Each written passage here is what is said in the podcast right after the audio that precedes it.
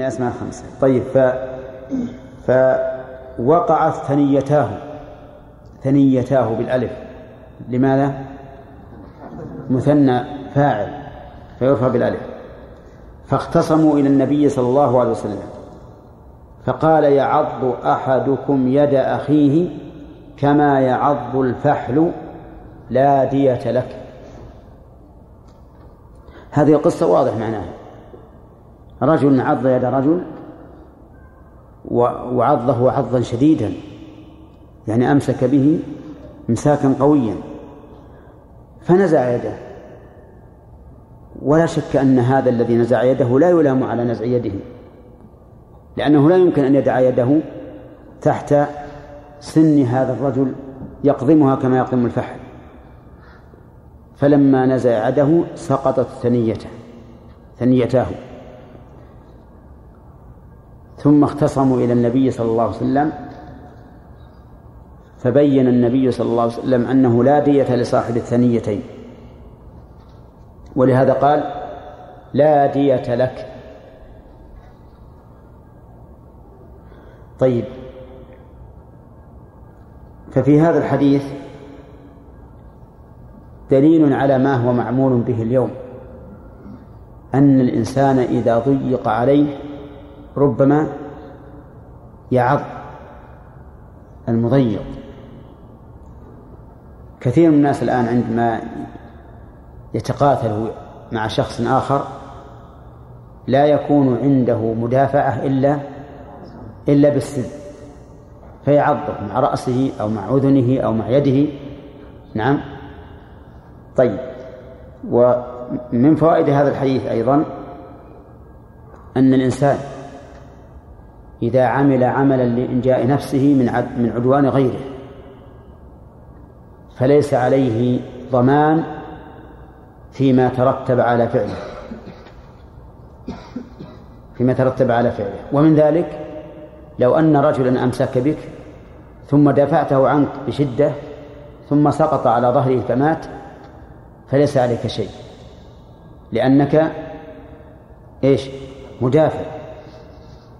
ومن فوائد هذا الحديث ما دل عليه من أن الرجل لو عض يد إنسان فانتزع الإنسان يده من فمه ثم سقطت أسنانه فليس عليه عليه دية ولا قصاص أيضا. ولا فرق بين أن تكون الأسنان قوية أو ضعيفة. لأنه إذا كان السن ضعيفا فهو متهيئ للسقوط. لكن إذا كان قويا شديدا فهو غير متهيئ ومع ذلك نقول لا فرق لأن النبي صلى الله عليه وسلم لم لم يفصل. ومن فوائد هذا الحديث التنبيه على أن هذا الفعل فعل حيوان عن العض لقوله يعض أحدكم يد أخيه كما يعض الفحل. والمراد بالفحل فحل الإبل. لأن الفحل إذا أردت أن تصده عن الناقة فإنه ليس له طريق إلا العض إن لم يدفشك بيديه ورجليه فإنه يعضك. طيب. ومن فوائد هذا الحديث بالقياس. أن كل من دافع عن نفسه كل من دافع عن نفسه. وكان وكان بسبب دفاعه ضرر على الصائل فإنه لا ضمان عليه. لأن النبي صلى الله عليه وسلم لم يجعل على هذا الذي انتزع يده شيئا من الضمان. فإن قال قائل إن النبي صلى الله عليه وسلم قال لا دية لك ولم يقل ولا قصاص. فلماذا لم يقل ولا قصاص؟ الجواب لأنه إذا انتفت الدية فالقصاص من باب أولى لأنه متى انتفت الدية انتفى القصاص ولا عكس فقد ينتفي القصاص ولا تنتفي الدية. نعم.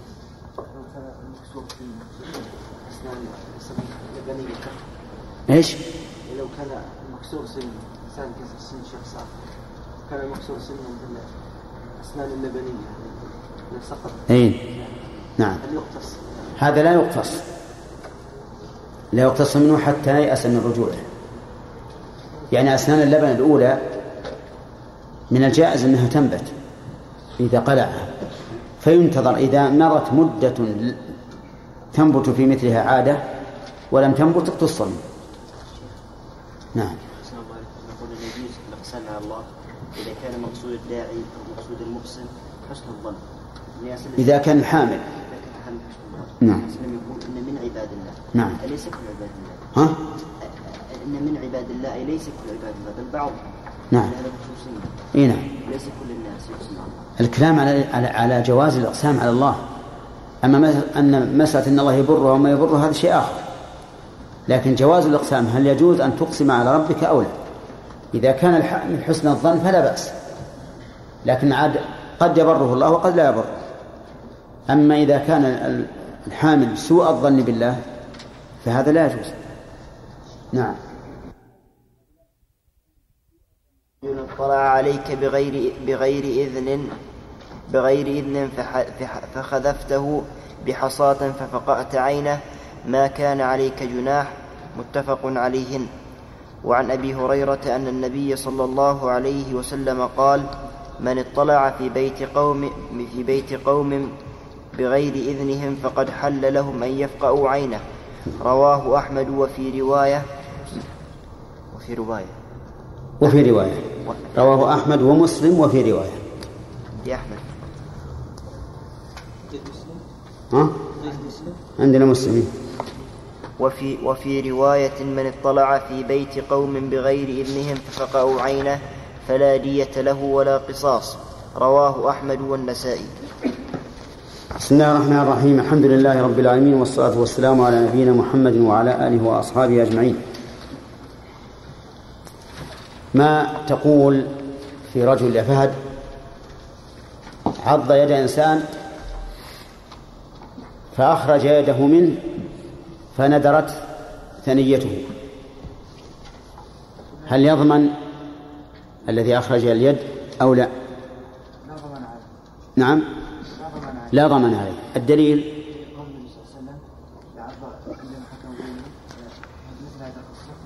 قال كما كما لا دية له لا له أحسنت. تمام. إذا كان العاض مدافعا عن نفسه.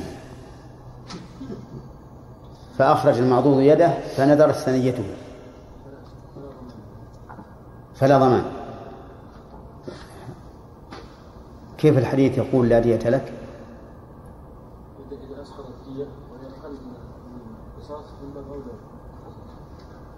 كيف قصاص؟ ما في قصاص. هذا رجل صار علي وأراد أنه مثلا يخنقني فأعضدته حتى أتخلص منه. فنزع يده بشدة فسقط السن. عليه الضمان؟ الحديث يقول لا ضمان عليه لا دية له. إذا رجل اعتدى على رجل إذا كان هو المعتدى طيب هل يمكن أن تأخذ هذا من الحديث؟ نعم. كيف؟ كيف يؤخذ من الحديث؟ لا العاض معتد عليه. في مسألة السؤال الآن العاض معتدى عليه. فعض هذا الرجل لأجل أن يتخلص منه. فنزع يده بشدة فسقطت سن العاض ظاهر الحديث أنه لا ليس عليه شيء. طيب. ها. ممكن يقال انه كما ان النبي صلى الله عليه وسلم ذكر هذا الحديث ان العاض يكون معتدى عليه فلما افضل طيب. أخرج هذه القضية شيخ قول النبي صلى الله عليه وسلم فقال يعض أحدكم يد أخيه. كما يعض. طيب. والفحل يعض معتديا. الفحل يعض معتديا. كذا؟ لا مدافع. العادة أن أن الفحول هذه تعض معتدية. لا مدافع. واضح؟ طيب إذن إذا كان العاض عض يد الإنسان ليدافع عن نفسه. فنزع المعضوض يده فسقطت السن فعليه الضمان. عليه الضمان. في قاعدة عند أهل العلم في هذا الباب يقول ما ترتب على المأذون فليس بمضمون. يعني معناه أنا مأذون لي أن أدافع عن نفسي. مأذون لي فلست معتديا. فيكون هذا المعتدي هو الذي قلع سني على وجه لا عدوان مني عليه فيكون ضامنا. طيب.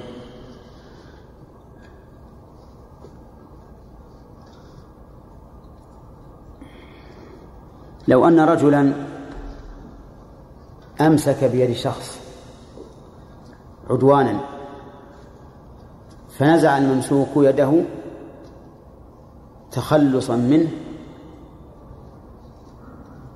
ففك يد الممسك. فهل عليه ضمان أو لا؟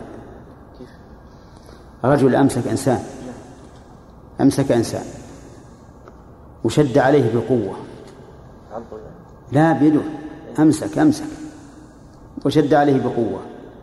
فجاء الممسوك فنزع يده منه. فانخلعت يد الممسك الأول. انخلعت. هل يضمن أو لا؟ لا ليس عليه ضمان لأن هذا معتد بإمساكه وش تقولون؟ صحيح. صحيح؟ يعني ونقول فيها كما قلنا في مسألة السن؟ نعم. نعم نقول هكذا. أيدع يدك يده في في يدك تحبس الدم وتؤذيه؟ هو يريد أن يتخلص. وأنت الذي خلعت يدك في الحقيقة. طيب. الرجل قبل قبل المسألة لا إذا كان بحق فهو عليه الضمان. لأنه ما يجوز أنه يتخلص من صاحب الحق.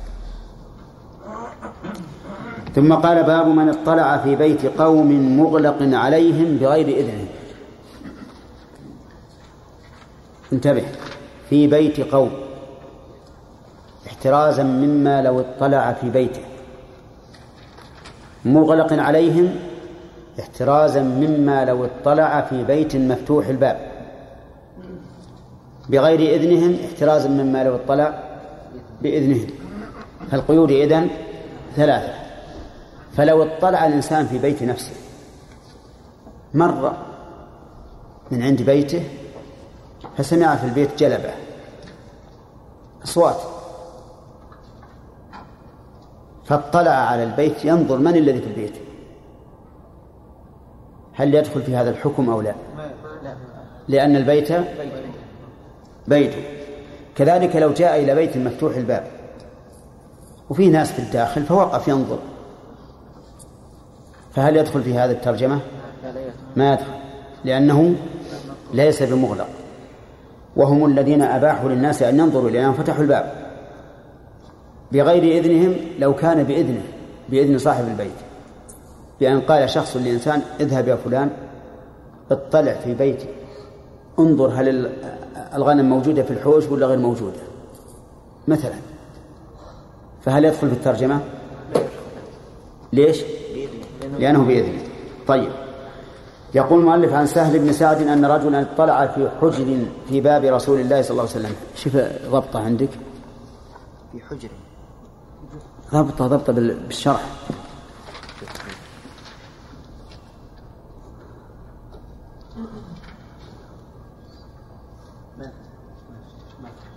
ما ذكرها؟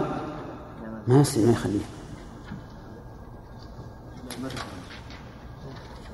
ال... نيل الأوطار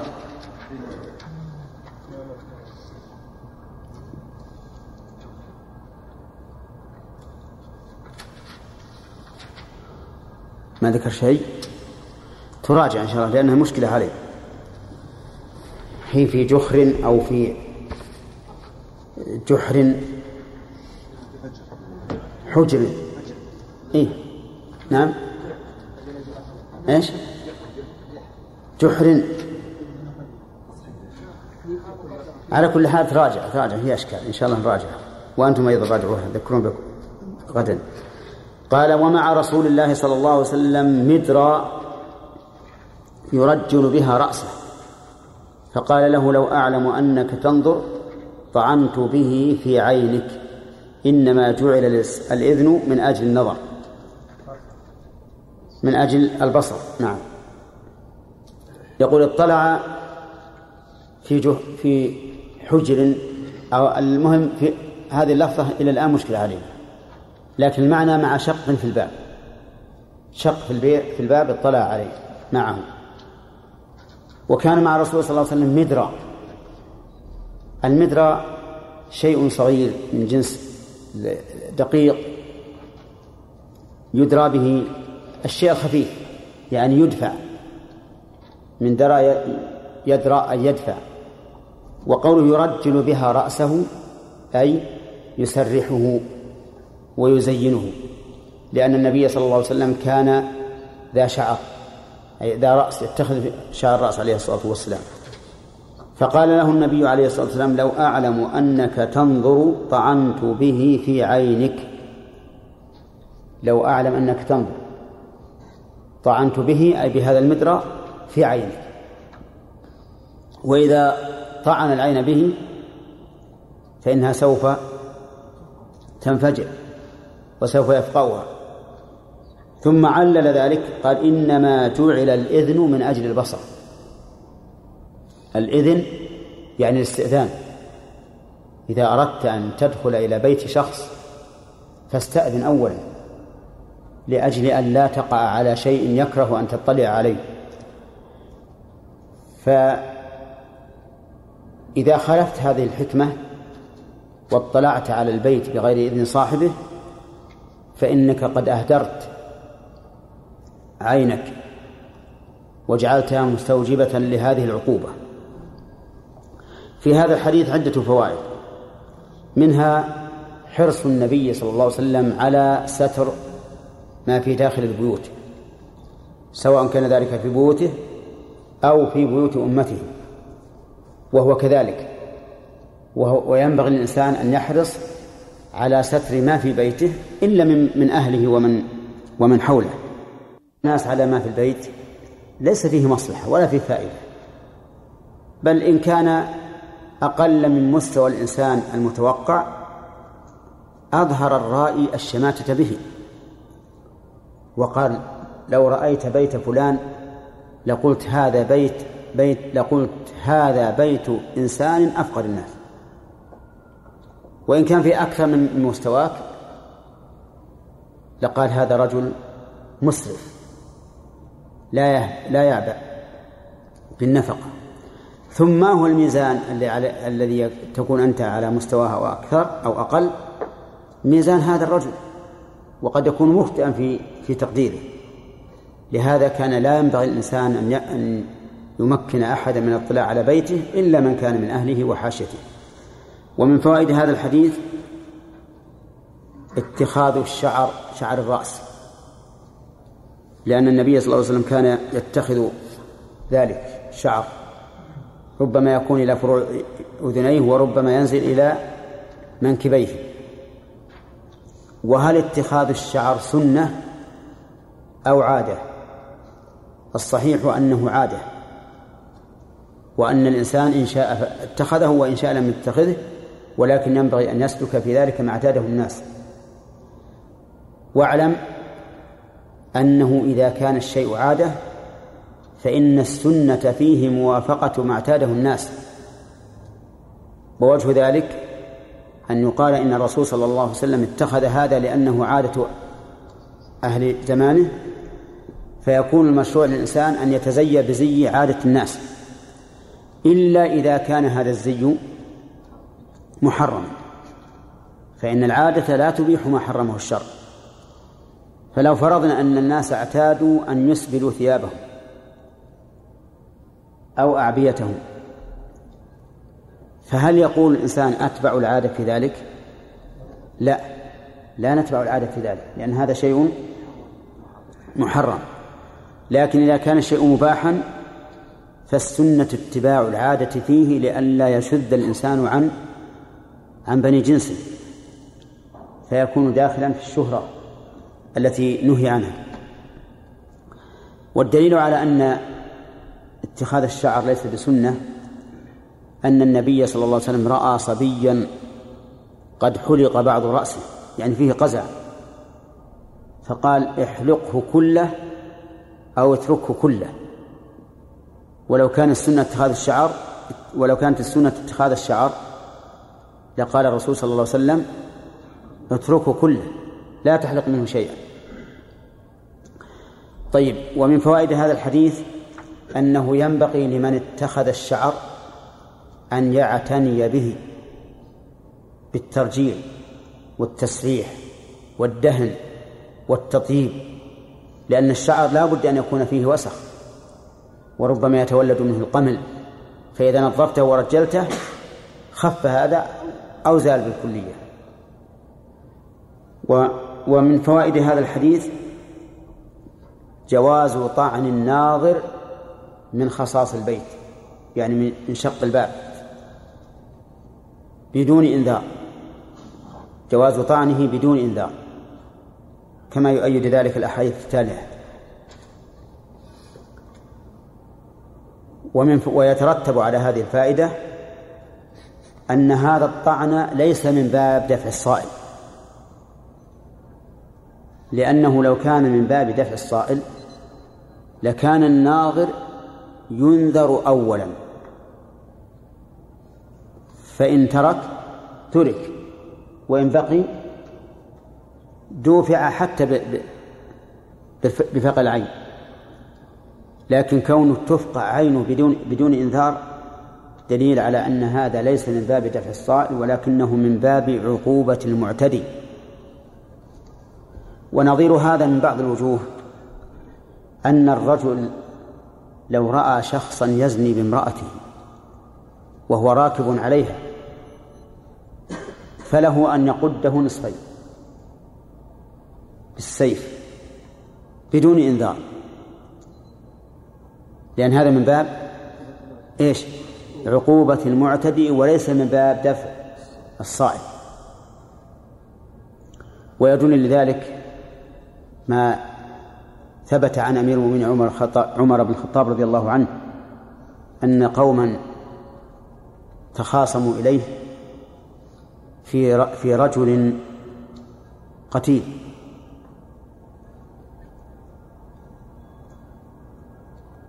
فادعى المدعون على الرجل بأنه قتل صاحبه فقال ما تقول؟ قال يا أمير المؤمنين نعم أنا ضربته بهذا السيف لكني إنما ضربت ما بين فخذي امرأتي. فإن كان بين فخذيها رجل فقد ضربته. فأقر أولياء المقتول بذلك فأخذ عمر السيف وهزه وقال إن عادوا فعد إن عادوا فعد. لأن هذا ليس من باب دفع الصائم وإلا لأمكنه أن يقول يا فلان اتق الله وإذا علم به سوف يقوم. لكن هذا من باب عقوبة المعتدي. طيب إذن يجوز أن نفقع عين الناظر بدون بدون إنذار. طيب وعن أنس أن رجلا اطلع في بعض حجر النبي صلى الله عليه وسلم فقام إليه النبي صلى الله عليه وسلم بمشقص أو بمشاقص فكأني أنظر إليه يختل الرجل ليطعنه. اللهم صل وسلم عليه. المشقص آلة في, في عصا حديد. رأسها مدبب كان عند الرسول عليه الصلاة والسلام مشقص فجاء هذا الرجل يطلع في بعض الحجر فقام إليه النبي صلى الله عليه وسلم يختله يعني يمشي على هون. و و وينحني بعض الشيء لأجل ألا إيش؟ ألا يراه. يفعل هذا ليطعنه. وإذا كان كذلك علمنا يقينا أن هذا ليس من باب دفع الصائل الذي يختفي لئلا يعلم المطلع به لا يقال إنه يدافعه. لو كان من باب دفع الصائل ليش لانتهر وأنذر أولا. وعن أبي هريرة رضي الله عنه أن النبي صلى الله عليه وسلم قال لو أن رجلا اطلع عليك بغير إذن فحذفته بحصاة ففقأت عينه ما كان عليك جناح. هذا أيضا يقول لو أن رجلا وجواب لو قوله ما كان عليك جناح. لكن تأمل الشروط. طلع إليك بغير إذن. فيستفاد من قول بغير إذن أنه لو اطلع بإذن ففقأت عينه فعليك الجناح. وقوله فقأت عينه يعني فجرتها فجرتها حتى انفقأت. فليس عليك جناح أي علي فليس عليك إثم وما وإذا انتفى الإثم انتفى الضمان. لأنه إذا انتفى الإثم صار هذا الفعل مأذونا فيه وما ترتب على المأذون فليس بمضمون. وعن أبي هريرة رضي الله عنه أن النبي صلى الله عليه وسلم قال من اطلع في بيت قوم بغير إذنهم فقد حل لهم أن يفقؤوا عينه. رواه أحمد ومسلم. وفي رواية من اطلع في بيت قوم بغير اذن ففقأوا عينه فلا دية له ولا قصاص. رواه أحمد والنسائي. هذه الأحاديث يستفاد منها فوائد. اولا جواز فقع عين المطلع والحديث صريح في ذلك. ووجه الصراحة أنه قال ما كان عليك جناح. فقد حل لهم أن يفقوا عينه. ثانيا أن هذا الفقع ليس من باب دفع الصائل ولكنه من باب عقوبة المعتدي. ثالثا جواز إخفاء الإنسان عمله ليصل إلى مقصوده. من أين يؤخذ؟ من كون النبي صلى الله عليه وسلم يقتله حتى يصل إلى مقصوده ومن فوائد هذه الأحاديث أنه لو اطلع من الجدار يعني لا من الباب فإن له أن يفقع عينه من أين يؤخذ؟ من قول في بيت قوم ولم يذكر من أين اطلع. فلو أن رجلا تسلق الجدار جدار بيته وجعل ينظر إليك فلك الحق أن تفقع عينه بحصاة أو غيره. ومن فوائد الحديث الأحاديث أنه يجوز فق العين بالعصا وشبهه أو بالحصاة وشبهها. لقوله عليه الصلاة والسلام فحذفته بحصاة ومن فوائد الحديث أنك لو أصبت سوى عينه مثل أن تصيب حاجبه الأعلى أو خده. فعليك جناح أو لا؟ ها؟ يقول العلماء إن عليك جناحا. وذلك لأنك لم تصب ما فيه العدوان. لأن العدوان إنما يكون بالعين بالنظر. فهي التي حصل بها العدوان. وأنت لو فقأت الحاجب الأعلى هذا أو الخد ما فقأت محل العدوان. فقعت شيئا خارجا عنه. فعليك الضمان. ما لم تنذره فيمتنع. إذا أنذرته فامتنع صار الآن من باب دفع. الصائل ودفع الصائل يكون بأي وسيلة. وهذا قول كما هذا قول كما ترون له وجهة قوية. له وجهة قوية. مع أنه قد يعارض فيقال إذا كان النبي صلى الله عليه وسلم أهدر فقع العين فما دونها في الضرر ها من باب أولى. ومن المعلوم أن جرحا على الخد أو على الحاجب الأعلى لا يكون مثل فقع العين ولا قريبا منه. والإنسان خصوصا في الحصاة الحصاة قد يصيب وقد يخطئ. أليس كذلك؟ والخطأ كثير. المدرأ ربما نقول إنه يكون عن قرب وعن اتزان وعن توجيه للعصا أو شبهه. لكن الحصاة ليس على كل حال أن تتوجه إلى الهدف الذي وجهها وجهه إليها. الذي وجهها إليه الرامي فلذلك قد يقول قائل إنه لو أصاب غير العين فليس عليه ضمان. لكن المشهور أن عليه الضمان. ومن فوائد ومن فوائد هذه الأحاديث تحريم هذا الاطلاع. لأنه لا عقوبة إلا على شيء محرم. وهذا كقوله تعالى ليستأذنكم الذين ملكت أيمانكم وكقوله لا تدخلوا وكقوله لا تدخلوا بيوتا غير بيوتكم حتى تستأنسوا. فلا يحل للإنسان أن يدخل بيتا سوى بيته إلا بعد الاستئناس ولا يحل أن يطلع إلى بيت غيره أبدا.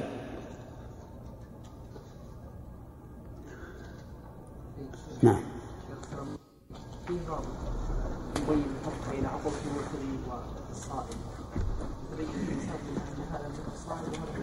أي نعم. هذا حسب النص. هذا هذا ما أمرنا الرسول بمدافعته. ها؟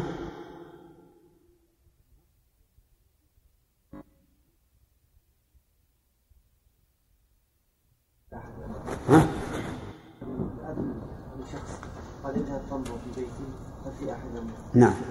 فلما نظر اتوا اهله فقالوا نعم.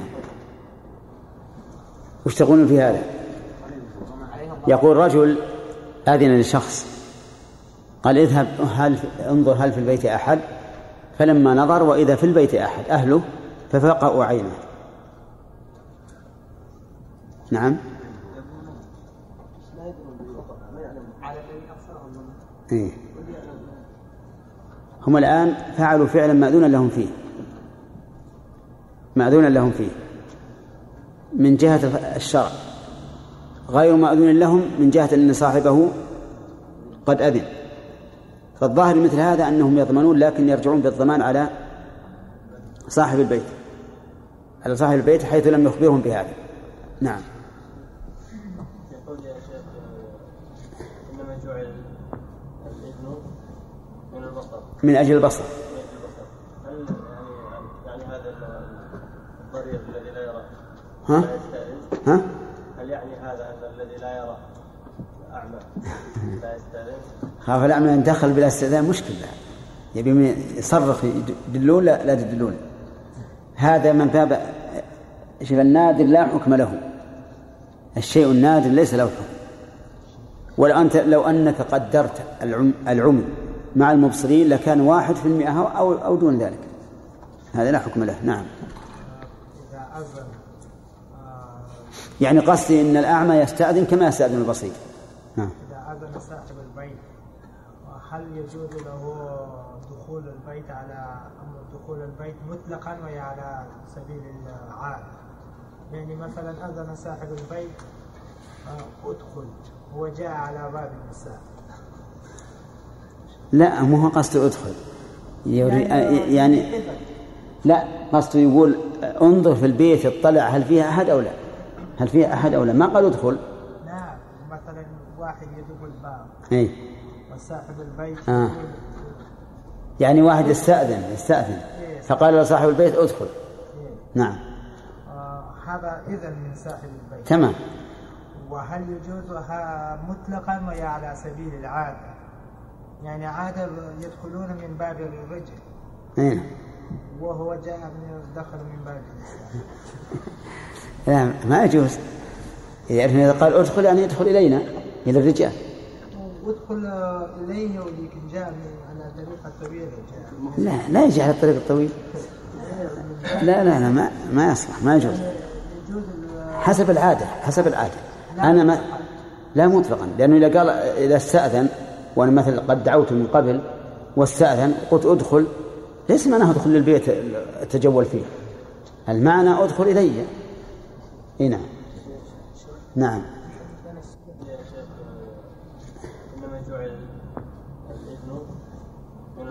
من أجل البصر.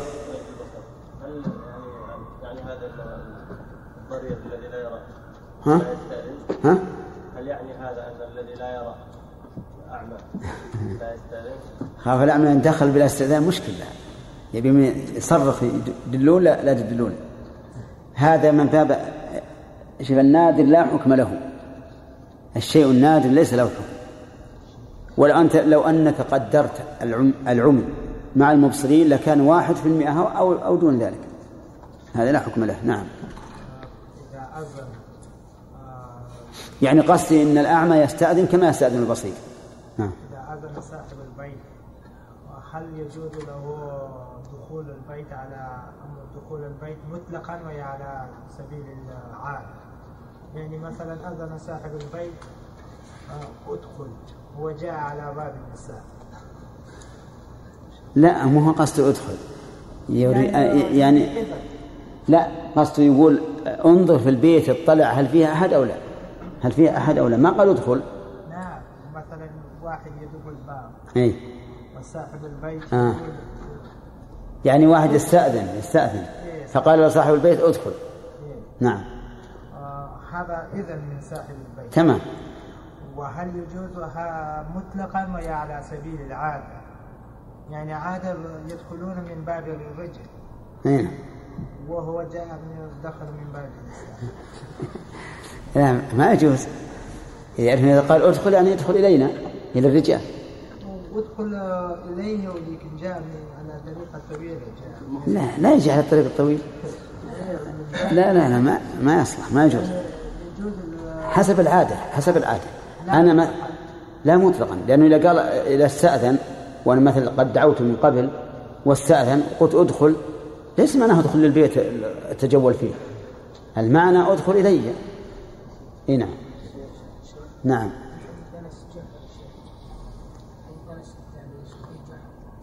لا حجر. لا لا ما في. اللي عندنا حجر. اللي عندنا في الثاني أحد ناس حجر نعم. نعم. لماذا لم يفقع عنه الرسول صلى الله عليه وسلم؟ فقال له لو اعلم انك تنظر. نعم. حسن كأن الرسول شك في هذا. هل إنه ينظر أو بس إنه التفت التفات ولا بدون نظر؟ لأن في احتمال. بالنسبة لبيت الخالي الذي يعني ما في ناس وفي بعض الشقوق هل المرأة تنظر إليه؟ ما يجوز ينظر في خالي ولو كان. إذا صار خارج معناه أنه الغالب يصير مفتوح في الغالب. وأيضا حتى لو نظر من يبي يفقع عينه صار ما في أحد. نعم. الرياح هي اللي تفتح الأبواب. إيش؟ الرياح هي اللي تفتح الأبواب. واحيانا يكون هم فقراء من الاصل ليس عندهم أبواب. أما يكون في أحيانا فيضانات هذه الحاله دي نقول الإنسان لا يجوز له أن ينظر مطلقا. هل إيش؟ هل نقول الإنسان لا يجوز له أن ينظر مطلقا أو نقول أنه يجوز؟ لأن الحالة الآن يعني كانها تبين انه ان له جواز النظر ما فهمت. يعني أحيانا البيوت تكون مفتوحة الأبواب دائما أو لا أبواب لها أي نعم. يصير ما يحصل- من الحوادث. طيب. أو ان الريح تفتح الأبواب. زين. هل نقول الشخص الابواب ليست مطلقه لأن الحديث الآن تبين إن الابواب مغلقه نعم. لو- لو علمت نعم نعم نعم. الحاله نقول الإنسان أنه يجوز أن ينظر؟ لا لا ما يجوز. ما يجوز يقف وينظر. لكن لو فرض واق- وقف ونظر ما يجوز أنه تفقع عينه لأن عندنا أمرين لا عند- عندنا أمرين بالنسبة للناظر ل- لصاحب البيت. صاحب البيت لا يفقع عينه والباب مفتوح. وأما الناظر فلا يجوز أن ينظر لكن حال ما ما تعلم ها؟ ما, طيب أنا أقول لا تنظر. أما إذا كنت مار طبعا الشيء اللي, اللي يأتي ب- بغير قصد ما يضر نعم.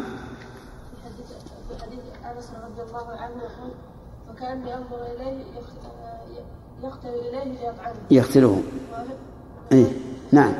وهنا في قول بعض العلماء أنه لو اصبت سوى عينه فعليك فعليك الجناح. نعم؟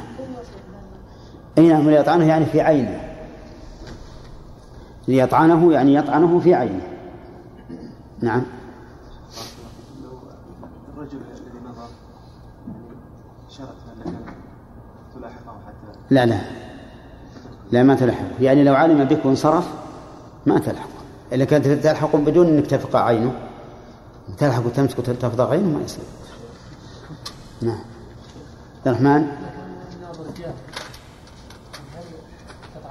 إي نعم. ولو كان جاهل. نعم. لا هذه ما في إشكال. في بعض حجر النبي ما في إشكال.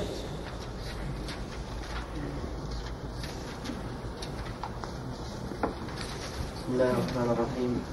الحمد لله رب العالمين والصلاة والسلام على نبينا محمد وعلى آله وصحبه أجمعين.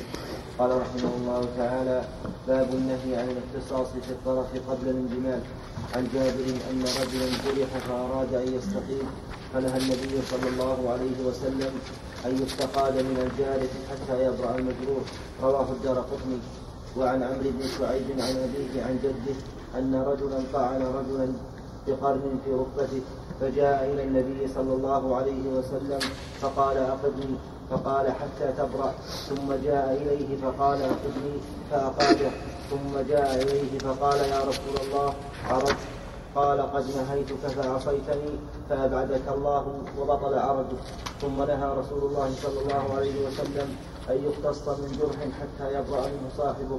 رواه أحمد والدارقطني بسم الله الرحمن الرحيم. الحمد لله رب العالمين والصلاة والسلام على نبينا محمد وعلى آله وأصحابه أجمعين. سبق لنا أن من اطلع إلى قوم من شق في الباب أو في الجدار أو من فوق السطح فإن لهم أن يفقهوا عينه إما بحجر بحصاة بحصاة صغيرة ما هي كبيرة لقوله فح- فحذف أو فخذف عينه ف وإما بمدرى أو شبهه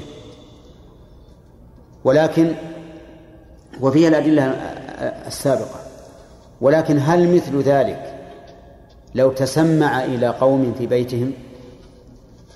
فهل يجوز لأهل البيت أن يثقبوا أذنه؟ الجواب لا. بل هذا من باب الصائل الذي يدافع بالأسهل فالأسهل. وذلك لأن إدراك العورة بالبصر أشد من إدراكها بالسمع. ولأن السمع يتعلق بالصوت والصوت بارز. فإن الإنسان لو مر من السوق وأهل البيت يتكلمون سمعهم سواء وقف أم لم يقف. فلهذا نقول من تسمع إلى بيت قوم فإنه لا يجوز لهم أن يثقبوا أذنه. وذلك لظهور الفرق بين السمع والبصر من وجهين. الوجه الأول أن الإدراك بالبصر أشد من الإدراك بالسمع لأنه اطلاع على العورات. والثاني أن السمع متعلق بالصوت والصوت يسمع ولو بدون تسمع. فإن الإنسان يمر بالسوق فيسمع الصوت الذي في البيت. ثم قال المؤلف باب النهي عن الاختصاص في الطرف قبل الانتمال الاختصاص في الطرف المراد بالأطراف الأعضاء مثل اليد والرجل والإصبع والأنف والعين والأذن وما أشبه ذلك.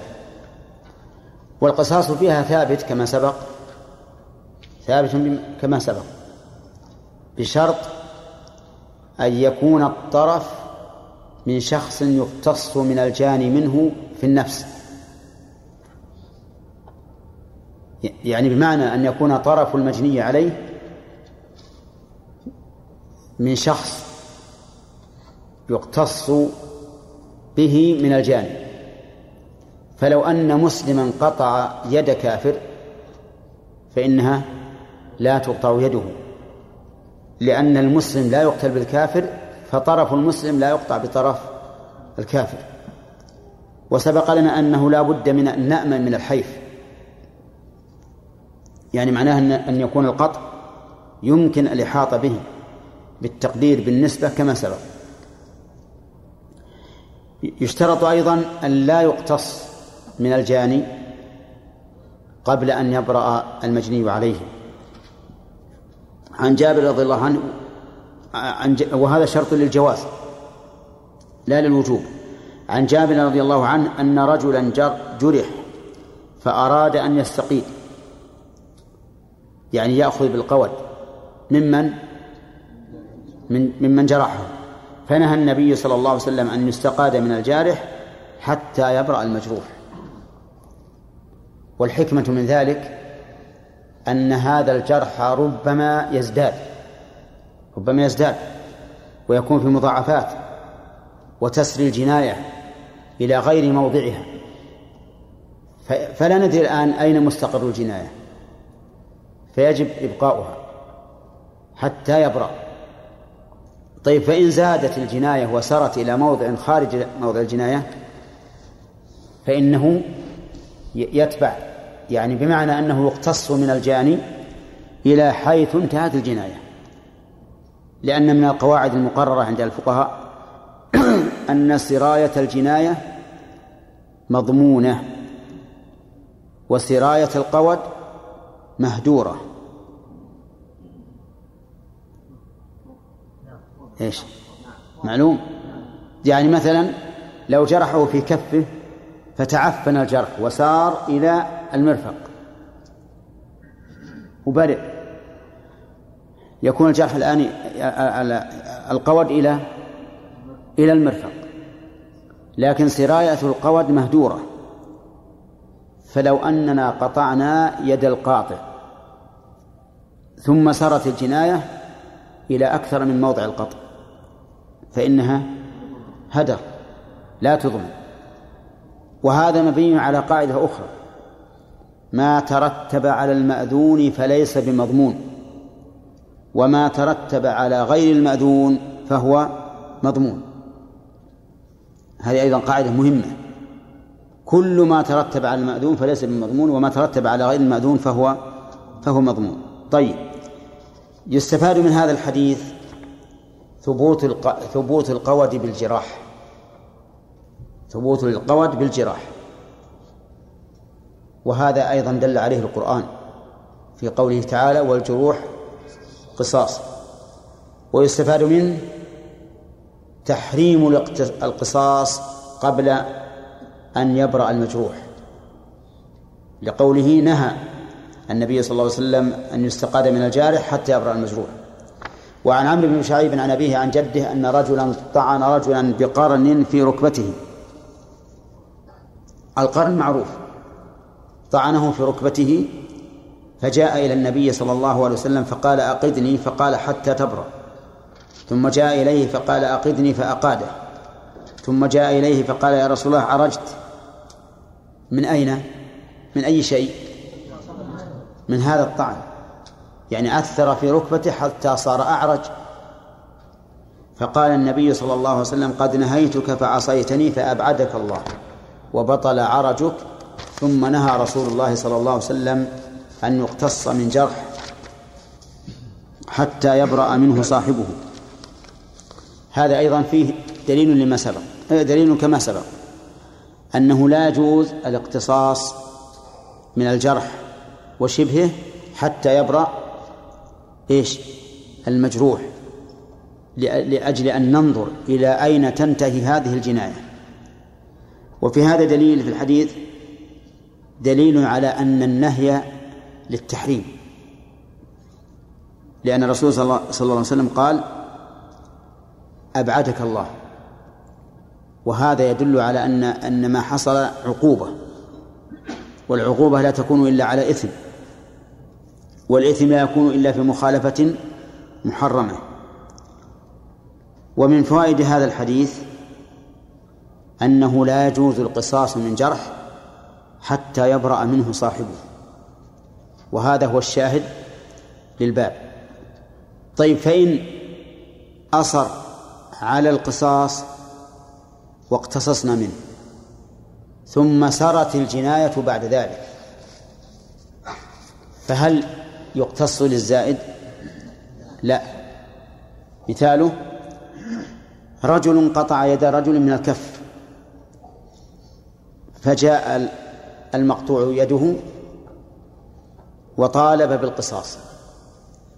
فقلنا له انتظر حتى تبرأ يدك.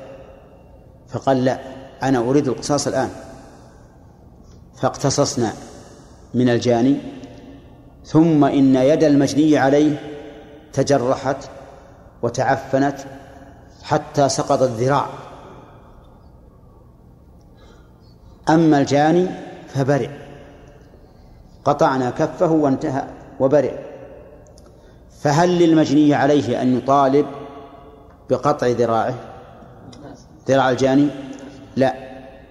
لأن هذا الرجل تعجل فألح بالقصاص فبطل حقه انتهى أخذ حقه. طيب لو لم يقتص المجني عليه وتعفنت اليد وسقط الذراع ثم برئ وطلب القصاص فمن أين نقتص بالنسبة للجاني؟ ها؟ من المرفق. من المرفق. ليش؟ لأن سراية الجناية مضمونة.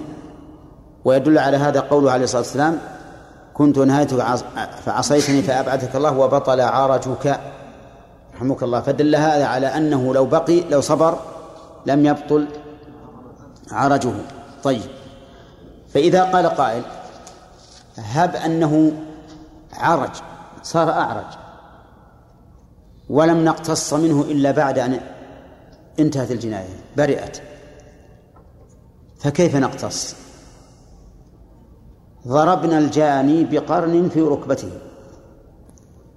ولكن لم يكن أعرج. برئ وصار يمشي طبيعيا. نضربه مرة ثانية حتى يعرج. نعم. هداية الله؟ يقول نعم نضربه. فضربناه أخرى. ضربناه أخرى وبرئ ولم يكن أعرج. نضربه الثالثة. يلا يا هداية الله. إما أن تقول نعم وإلا تناقضت. نعم قلت يعني بغير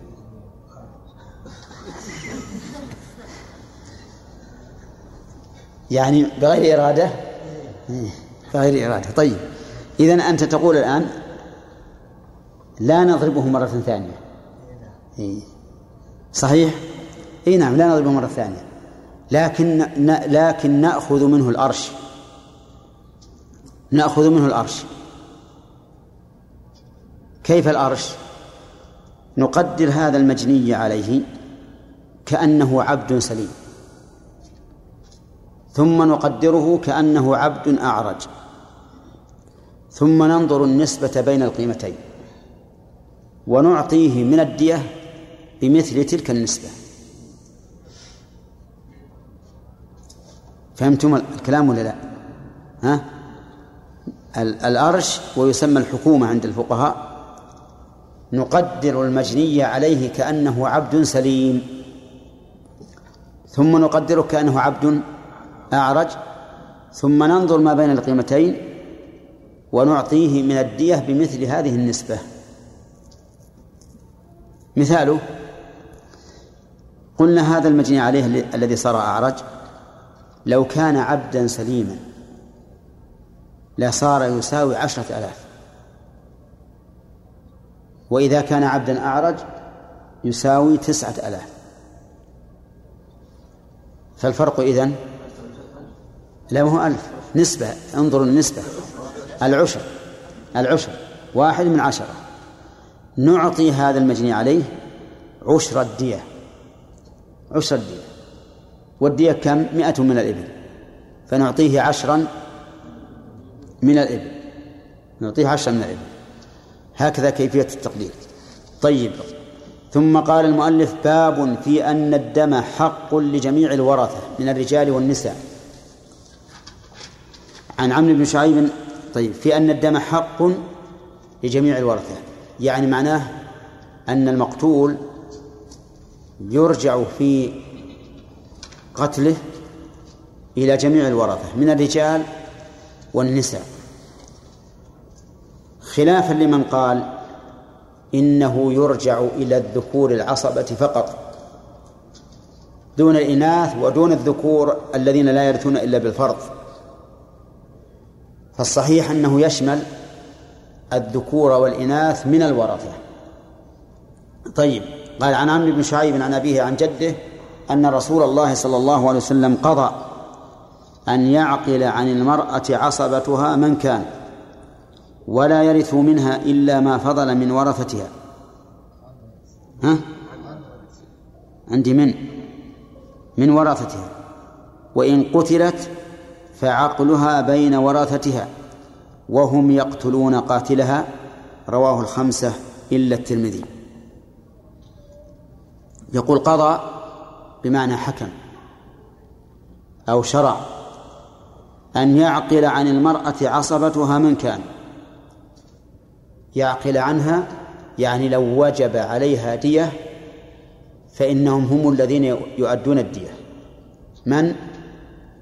العصبة. والمراد بهم الرجال لأنهم هم العصبة بالنفس. وقول من كانوا يعني سواء كانوا قريبين أم بعيدين. مثال ذلك امرأة نامت على طفلها فقتلته. القتل هنا خطأ وفيه الدية. على من؟ على عصبة المرأة هذه عصبتها الذكور. على عصبة الذكور. أخوها عمها ابن أخيها ابن عمها دون أختها. أختها ليس عليها شيء. لأنها عصبة بالغير طيب هل تكون على ابن العم مع وجود الأخ؟ الجواب نعم. لقولها على عصبتها من كان. ولكن هل يتساوى العم ابن العم مع الأخ؟ يعني نجعل هذا مثل عشر وهذا عشر من الإبل؟ ها؟ لا. لا يتساوى القريب والبعيد ولا يتساوى الفقير والمتوسط آه، الغني والمتوسط. ويرجع في تحميل ذلك إلى القاضي والقاضي عليه أن يتقي الله. لكن كل العصبة يشتركون. لا نقول إنهم العصبة الوارثون فقط العصبة الوارثون وغيرهم. لقوله عصبتها من كان. قال ولا يرث منها إلا من إلا ما فضل من ورثتها. ولا يرث منها أي يعني العصبة إلا ما فضل من ورثتها. أي الورثة؟ أصحاب الفرض. إلا ما فضل من ورثتها أصحاب الفرض. لقول النبي صلى الله عليه وسلم ألحقوا الفرائض بأهلها فما بقي فهو لأولى رجل ذكر. وإن قتلت فعقلها بين ورثتها. والعصبة ليس لهم شيء إلا ما فضل. ليس لهم شيء إلا ما فضل. وقول بين ورثتها يشمل الذكور والإناث. فإذا قتلت امرأة عمدا وكان لها زوج وأختان شقيقتان وعم زوج وأخت شقيقة وعم زوج وأخت شقيقة وعم قتلت فإن ديتها تكون بين زوجها وأختها الشقيقة نصفين لأنهما يرثانها كذلك للزوج النصف وللشقيقة النصف. العم يسقط. ها؟ عاصب وقد استغرقت الفروض التركة فيسقط. لو أن هذه المرأة قتلت أحدا خطأ فعلى من تكون الدية؟ على العم. تكون الدية على العم. إذن العم يتحمل الدية ولا يعطى من الدية. نعم يتحمل الدية ولا يعطى من الدية. ولهذا قال وإن قتلت فعقلها بين ورثتها وهم يقتلون قاتلها. يقتلون قاتلها متى؟ إذا كان القتل عمدا وتمت شروط القصاص فهم الذين يقتلون قاتلها إن شاءوا وإن شاءوا عفوا إلى الدية وإن شاءوا عفوا مجانا. الشاهد من هذا الحديث للترجمة قوله فعقلها بين ورثتها. قال وعن عائشة رضي الله عنها أن رسول الله صلى الله عليه وسلم قال وعلى المقتتلين أن ينحجزوا الأول فالأول وإن كانت امرأة رواه أبو داود. أراد بالمقتتلين أولياء المقتول الطالبين القود وينحجزوا أن ينكفوا عن القود بعفو أحدهم. ولو كان امرأة. وقولها الأول فالأول يعني الأقرب فالأقرب الشاهد من هذا قوله على المقتتلين يعني أولياء المقتول الذين يطالبون بقتل القاتل. وقولها أن ينحجزوا يعني يكف عن القود إذا عفى أحدهم. الأقرب فالأقرب مثال ذلك قتل رجل عمدا وكان ورثته عشرة أبناء عم. كل واحد من عم. كل واحد من عم. كم أعمامه؟ عشرة. هذا الرجل الذي قتل عمدا وكان عصبته أو كان ورثته عشرة أبناء عشرة أعمام. فعفى واحد من الأبناء. ما الذي يجب على الباقين؟ أن ينحجز يعني يكف عن قتل القاتل. لأن الله قال فمن عفي له من أخيه شيء فاتباع بالمعروف وأداء إليه بإحسان. عليهم أن ينحجزوا. وحينئذ يأخذون إيش؟ الدية. وهذا من عدم القصاص أي أنه إذا عفى واحد من الورثة ولو لم يكن له من الإرث إلا واحد من الألف فإنه يسقط القول. لأن قوله تعالى فمن عفي له من أخيه شيء ها؟ يشمل ها؟ أي واحد. يشمل أي واحد. سواء كان قليل يشمل أي شيء سواء كان قليلا أم كثيرا. والله أعلم.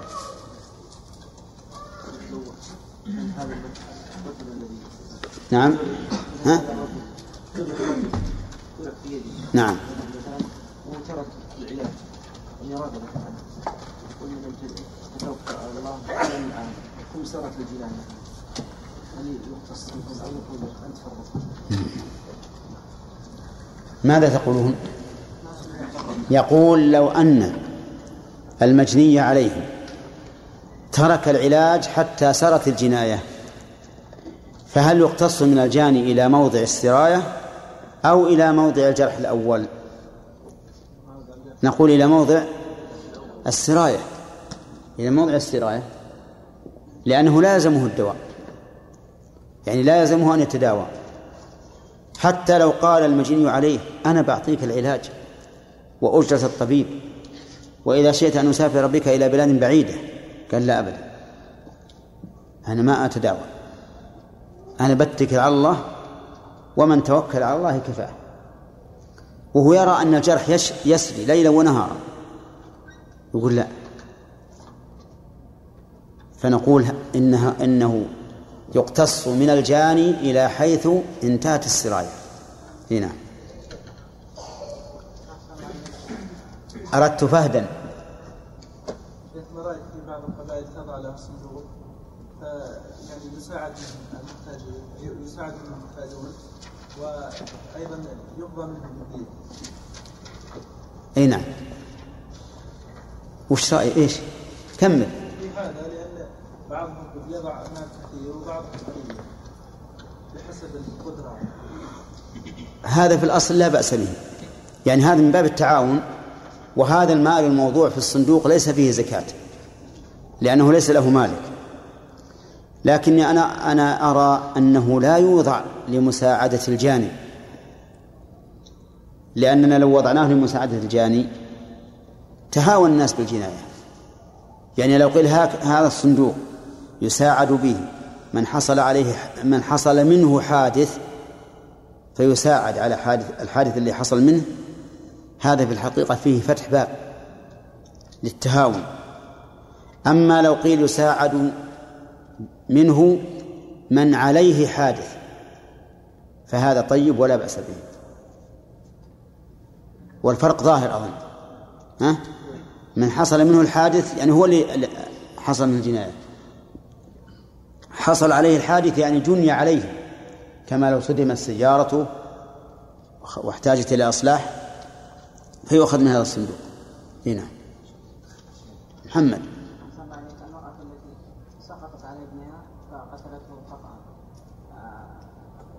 تعطى للأب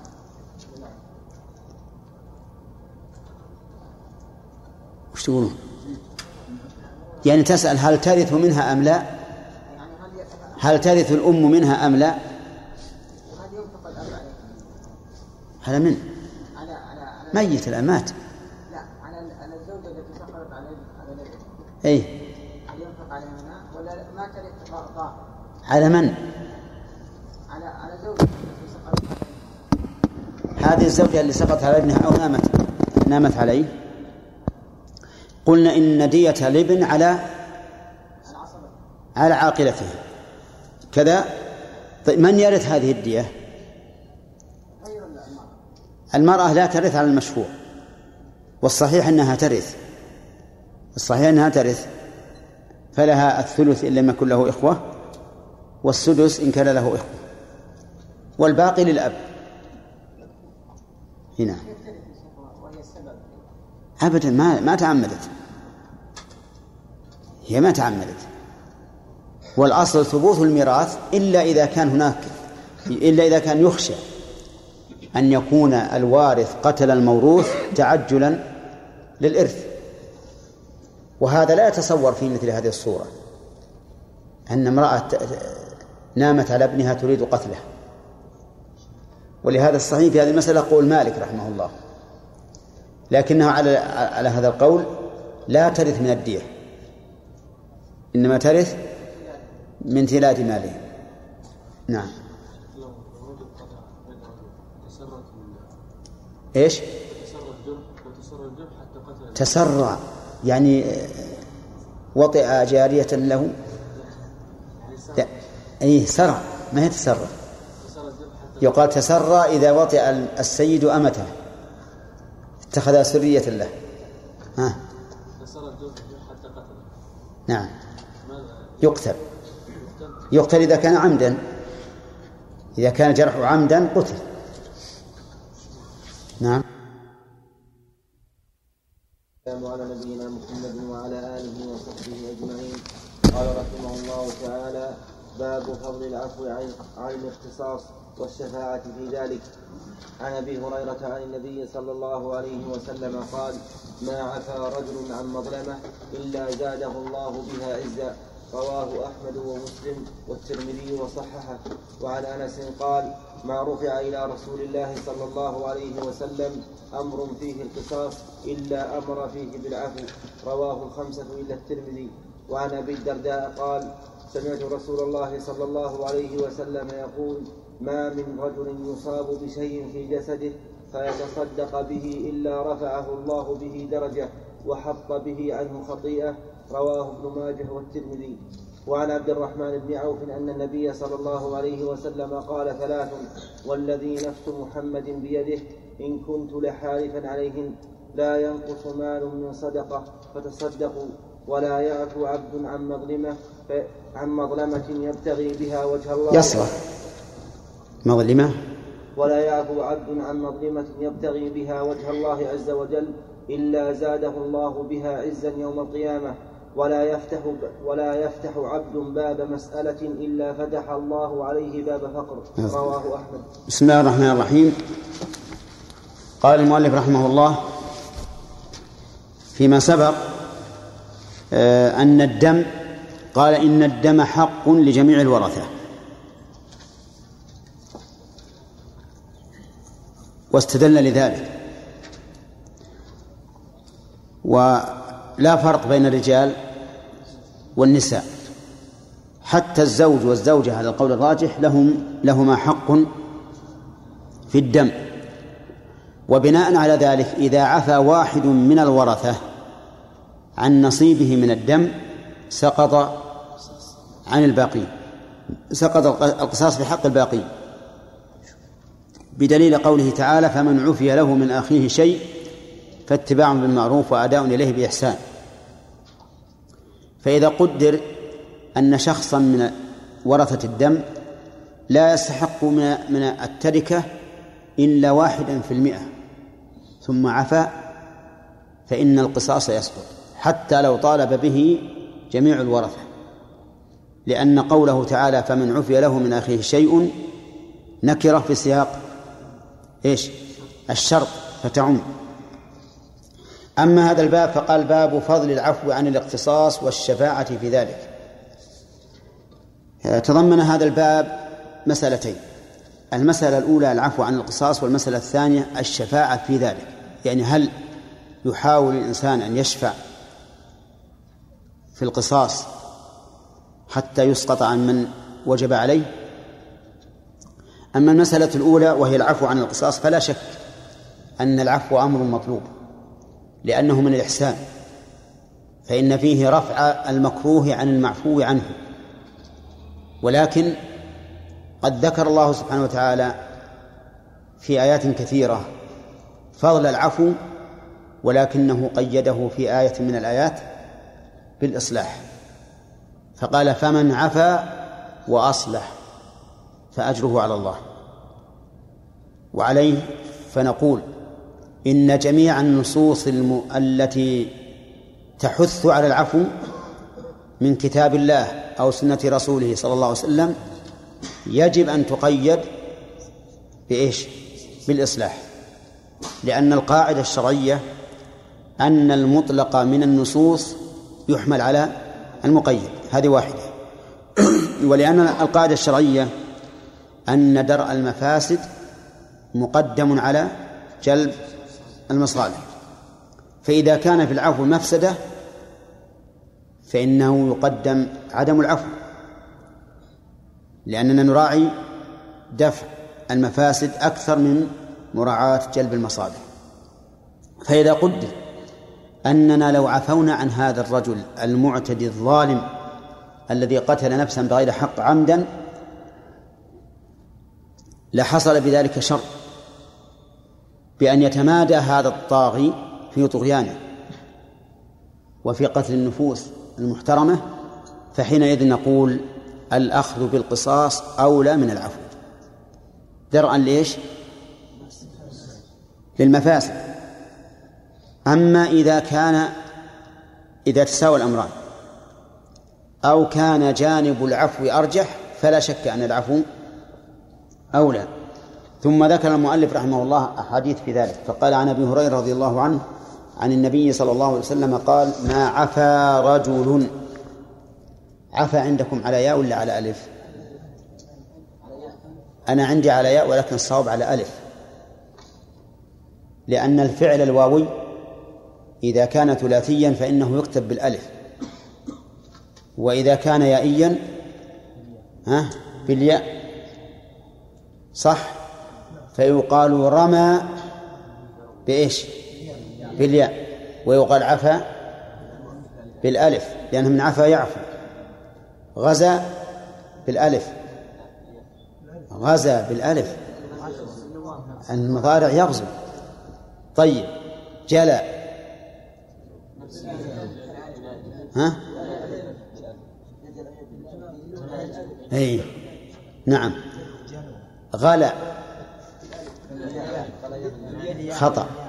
إن قلتم بالياء فخطأ وإن قلتم بالألف فخطأ. معلوم في التفصيل. إذا كان من الغليان فهو بالياء. كالمهل يغلي في البطون كغلي الحميم. وإذا كان من الغلو والذي هو الزيادة فهو بالألف فهو بالألف. واضح؟ إذن القاعدة إذا كان المعتل بالألف ثلاثيا فانظر إلى أصله. إن كان واويا فاكتبه بالألف. إن كان يائيا فاكتبه بالياء. على بالألف. على. ما هي حرف الجر يا شيخ؟ على الفعل نقول بالألف لأنه من على يعلو. صح؟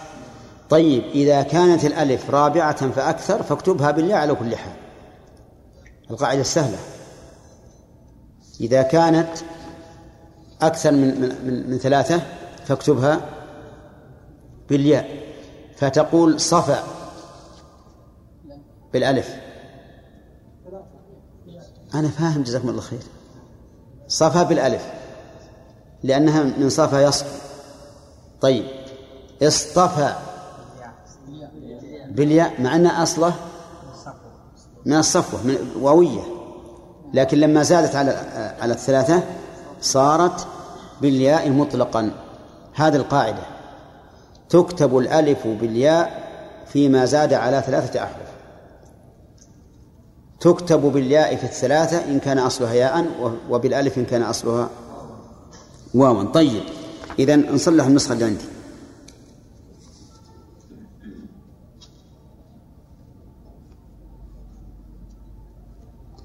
ما عفا رجل عن مظلمة إلا زاده الله بها عزا رواه أحمد ومسلم والترمذي وصححه. الإنسان إذا عفا فإن نفسه تقول له لن تع... لا تعفو لا تعفو. إذا هم بالعفو قالت له نفسه لا تعفو. فإن عفوك تواضع معناها أنهم يرون أنك ضعيف ولكن لا تعفو. فبين الرسول صلى الله عليه وسلم أن الإنسان لا يعفو عن مظلمة إلا زاده الله بها عزا يعني رفعة ولا سيما مع القدرة مع القدرة على الانتقام. ولهذا امتدح الله نفسه بهذا في قوله إن تبدوا شيئا أو تخفوه إن تبدوا خيرا أو تخفوه أو تعفو عن سوء فإن الله كان عفوا قديرا. فبين أن عفوه مع القدرة. لأن العفو مع العجز عجز. لو أن شخصا ظلمك وأنت لا تستطيع أن تست... أن تقتص منه فقلت عفوت عنك. هذا ليس كالإنسان القادر على أن ينتقم. فعفو القادر عن الانتقام هو العفو الحقيقي. فهذا الإنسان الذي عفى عن مظلمة توهمه نفسه أن ذلك ضاعة له ونزول فبين الرسول صلى الله عليه وسلم أنه لا أن الله لا يزيد بذلك إلا عزا. وقوله عن مظلمة يشمل الظلم في البدن والمال والعرض والأهل وكل شيء. إذا عفوت في محل العفو لم يزدك الله تعالى إلا عزا. وعن انس رضي الله عنه قال ما رفع إلى رسول الله صلى الله عليه وسلم أمر فيه القصاص الا أمر فيه بالعفو رواه الخمسة الا الترمذي. لا. إلا أمر يعني أمر إشارة. إلا أمر إشارة. وليس أمر إلزام لأنه حق للإنسان ولو ألزم به الرسول صلى الله عليه وسلم لكان في ذلك أسقاط لحقه. طيب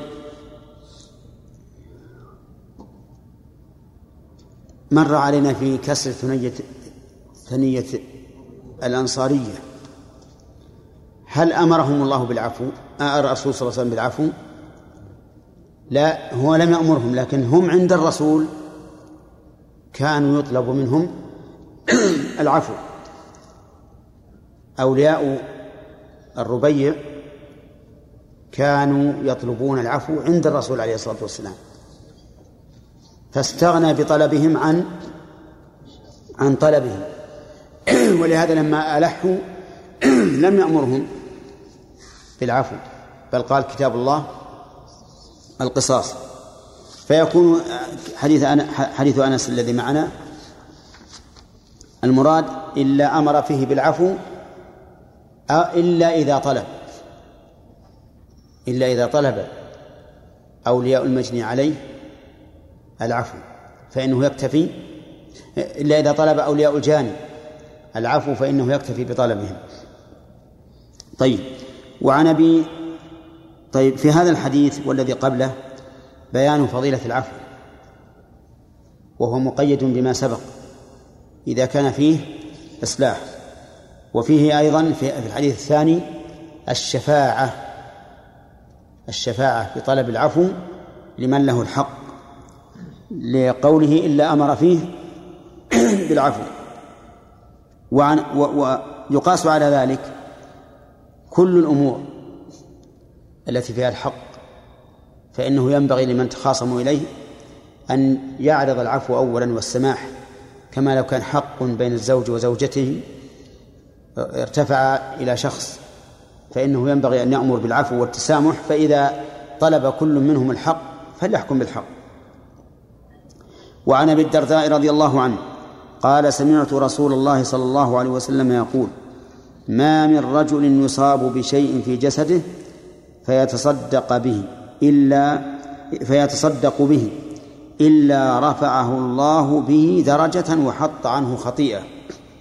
رواه ابن ماجه والترمذي.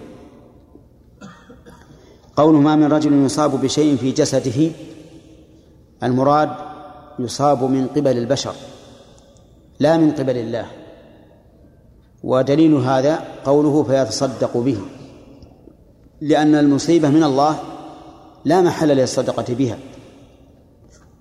إذا أن الله تعالى يفعل ما يشاء والذي فيه المحل هو أن تكون الصدق أن يكون المصيبة أو أن تكون المصيبة من من بشر فيتصدق المصاب بها عليه. وفي هذا الحديث دليل على وفيه الحث على أن يتصدق الإنسان على من جنى عليه. وفيه أن العفو صدقة فنأخذ من هذا أن الصدقة نوعان.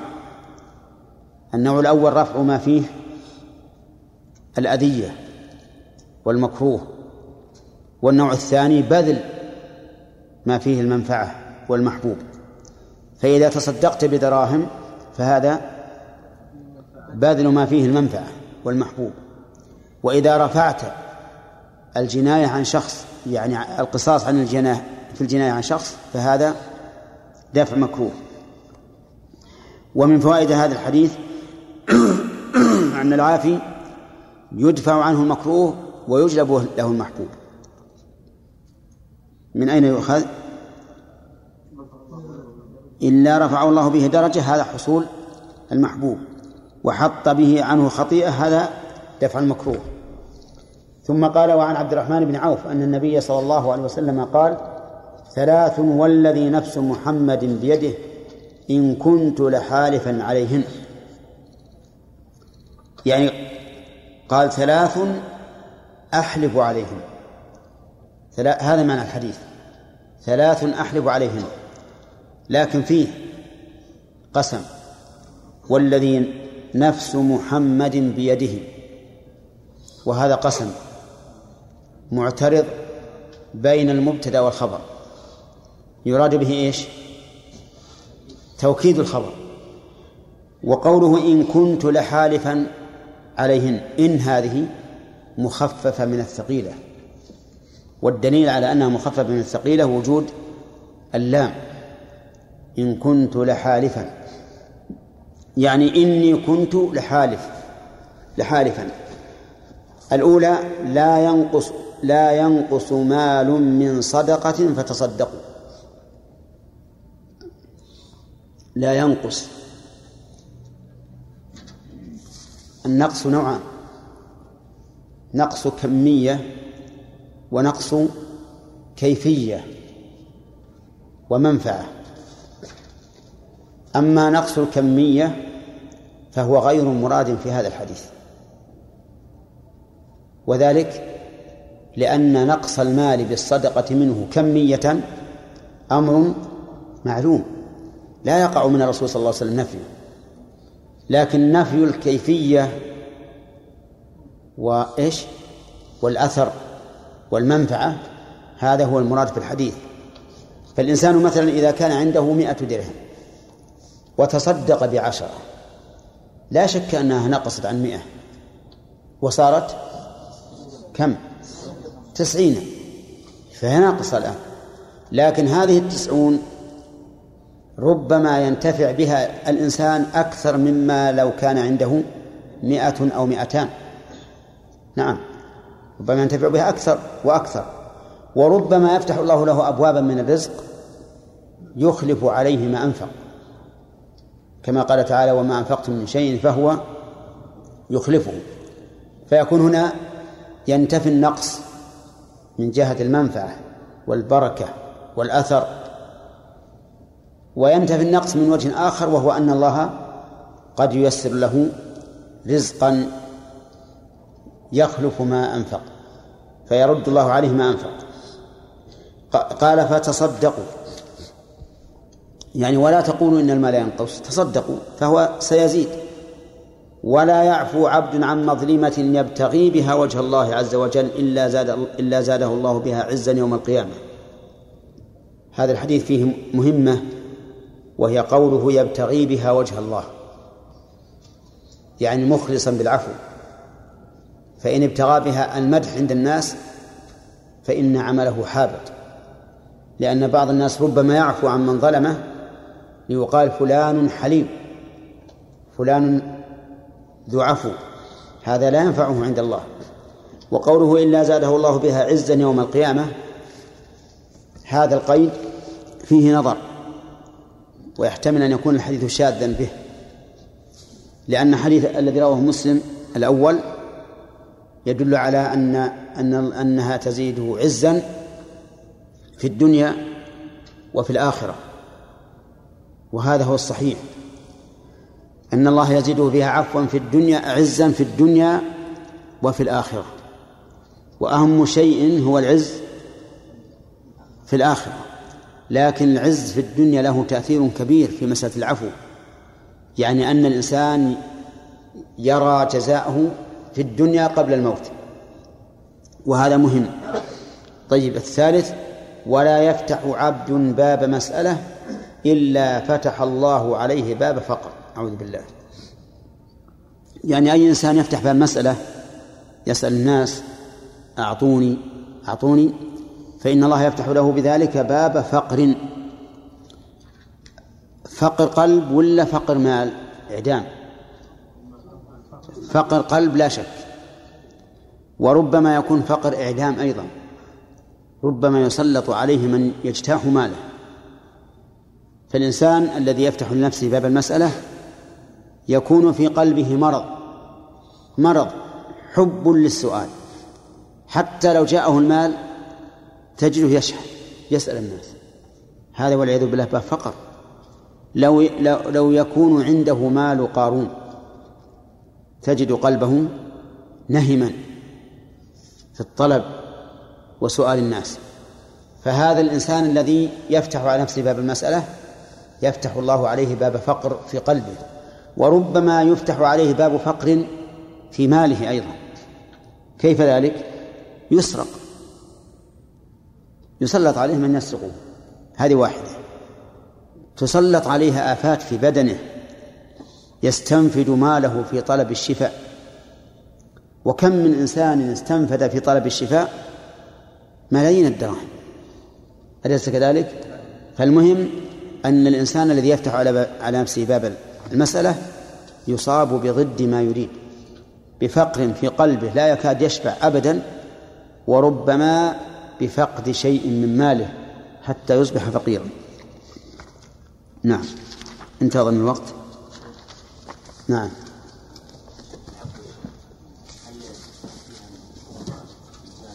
أن إيش؟ أصلا من من يبي يطلب العفو؟ ها. أولياء المقتول كل. أولياء القاتل. ها. نعم. يعني القاتل يقول لا تطلبون العفو. أصلا اللي يطلب العفو هو, القاتل لأن الحق له. هو المجني عليه. فلو لو لو فرض أن أهله ذهبوا إلى أولياء المقتول وطلبوا العفو وهو لم يعلم ثم عفوا نفذ العفو. اي وإن لم يرضى ما دام قد نفذ ينفذ. نعم طلبة العلم الله يرحمه ويعيننا إياهم مثل المؤلف من من الله سبحانه وتعالى يقول خلقته بيدي هذا وعدل عنه المؤلف. الإنسان من أثبت لله ما, نسبه من نفسه. هنا ما يلحقه اثنين هو عدل عن عن هو عدم هو عدل رحمه الله لكن بتأويل. بتأويل. يعني يظن أن ما عليه أن الذي مشى عليه هو الحق. ولا ما مثل المؤلف ما نظن ما نظن إن شاء الله أنه تعمد إيه، ما يتعمد. شيء نفسه. نعم يجب إثباته ما في شيء. يلحق الإنسان من أبد أبد ما يلحق. أثبت ما أثبته لنفسه حتى تكون سالما. نعم. ها؟ إذا بعض الورثة عن الدية لبقية الورثة لا. الدية حق مالي يتبعض. لكن القصاص حق بدني لا يتبعض. لو فرض أن الورثة ستة أبناء وعفى واحد وقلنا للقاتل الآن عليك خمسة من ستة من القتل. يمكن ولا لا؟ طيب لو كانوا عشرة وعفى واحد عن الدية فقلنا للقاتل عليك عشرة إلا واحد من الدية. يمكن ولا ما يمكن؟ ها؟